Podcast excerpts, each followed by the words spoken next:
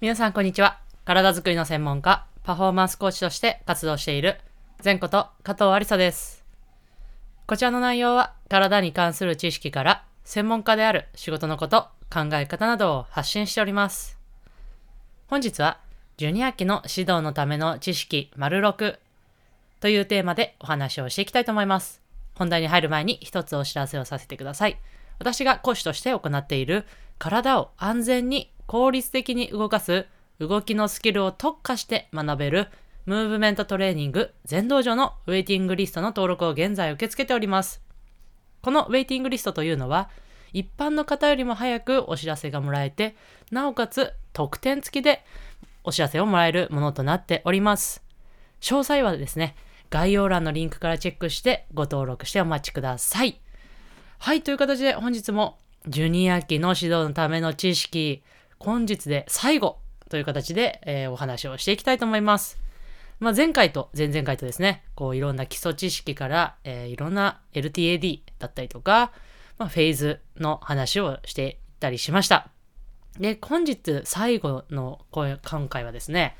まあ、どんな運動を実際ですね、こうどんな運動をしたらいいのかというのをで最後に、えー具体的にお話ししたいと思います。で、まずはですね、その運動といっても、まあ、その何をしたらいいのかっていうとこなんですが、これをやってくださいっていうのが、36の基本動作というものがあります。もう36個もあるのかいっていう感じかもしれませんが、これはですね、36の基本動作で、こう、インターネットなりで調べていただくと、もういろんな画像が出てくると思いますので、もうちょっとそちらを見ていただければ、あ、こんな感じなのねっていうのがわかると思います。もう簡単にお話しすると、まあ、平行形動作と移動形動作、そして操作形動作という形で分かれていて、まあ、もう動きは本当単純でですね、こう、回るとか、まあ、立つとか、こう、何か場所から場所へ渡るとかですね、そういうバランス系の動作であれば、あとは体を移動させる移動系の動作であれば、登るとか歩く、這う、あとは泳ぐ、滑るなどなどあったりとか、あとは操作系動作である物を使う、扱うっていうものであれば、こう物をも当たりますが持ったりとか、支えたいとか、押す、打つ、まあ、漕ぐ、運ぶ、えーいろいろあります。まあ、そういう動作を、まあ、やって、こういろんな動作の中ですね、やっていきましょうというのが、この36の基本動作になっております。まあ、そこでですね、私もこう、もちろんこの36の基本動作をやっていただきたいっていうのがありますが、やっぱりそのトレーニングの指導者であるので、まあ、そのトレーニング的な面、要は体の使い方の面からも、ちょっとこういう動作ができるようになるといいんではないかなっていうのを抜粋してお伝えしたいと思います。それがですね、ろえー5つですね。どエクササイズとしては5つありますので、その5つをちょっと紹介したいなと思います。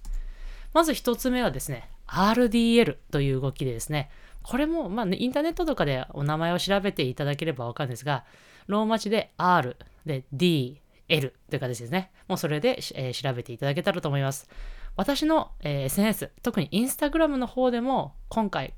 来週からですかね、あの、このエクササイズ、今週から来週からに、えーそのエクササイズの動画を載せていきたいなと思いますので、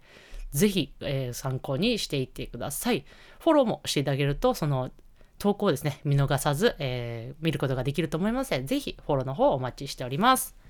で、この一つ目が RDL という動きですね。股関節のヒップヒンジで、要はヒンジ動作を獲得するというのを目的にしています。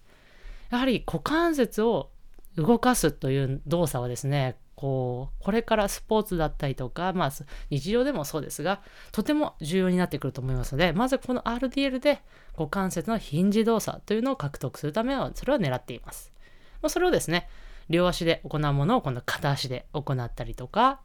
えーしていきます。そして2つ目がですね、エアプレーンという動作ですね。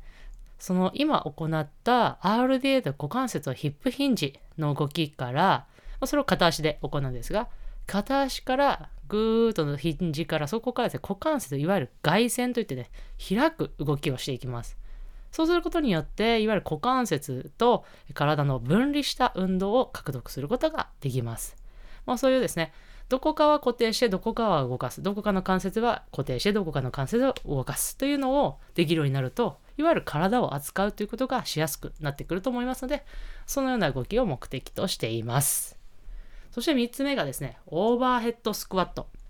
もうこの名前はですね、もうその名の通りなんですが、手を上げた状態、万歳した状態でスクワットをするという動きになります。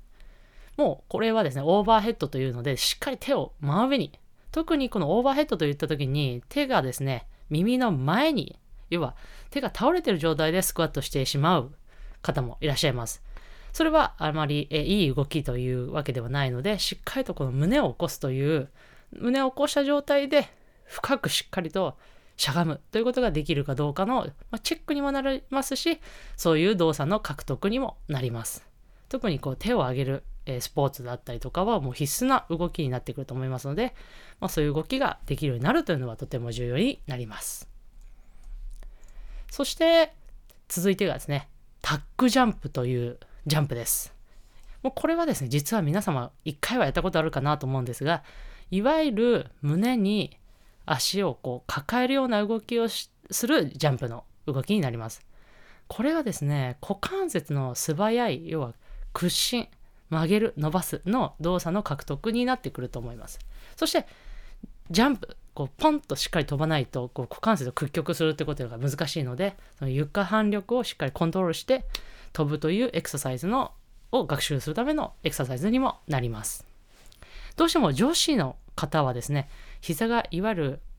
お尻がですね、こう後ろに巻くような動きになってしまう選手が多いと思っております。なんでしっかりと膝を前に持ってきて股関節が、要はですね、ももが胸の方にくっつくような動きをするというのはですね、スプリントとか、要は走る動きにも重要になってくるので、ぜひやってみてください。で、これをいわゆる片足でもやっていく。そうすることによって、要は難易度を上げていけるという形になります。ぜひですね、このエクササイズについては、これから、えー、インスタグラムの方で投稿していきたいなと思いますので、ぜひぜひチェックしてみてください。いかがだったでしょうか？少しでも皆様のお役に立てたら嬉しいです。フォロー、えー、だったりとか、高評価、レビューいただけるととっても嬉しいです。それでは最後、前頭はストレッチして終わりにしましょう。胸の前で手を組んで、その手を天井に伸ばして伸ばして伸ばして伸ばして、パッと力抜く。はい、それではまた次のエピソードでお会いしましょう。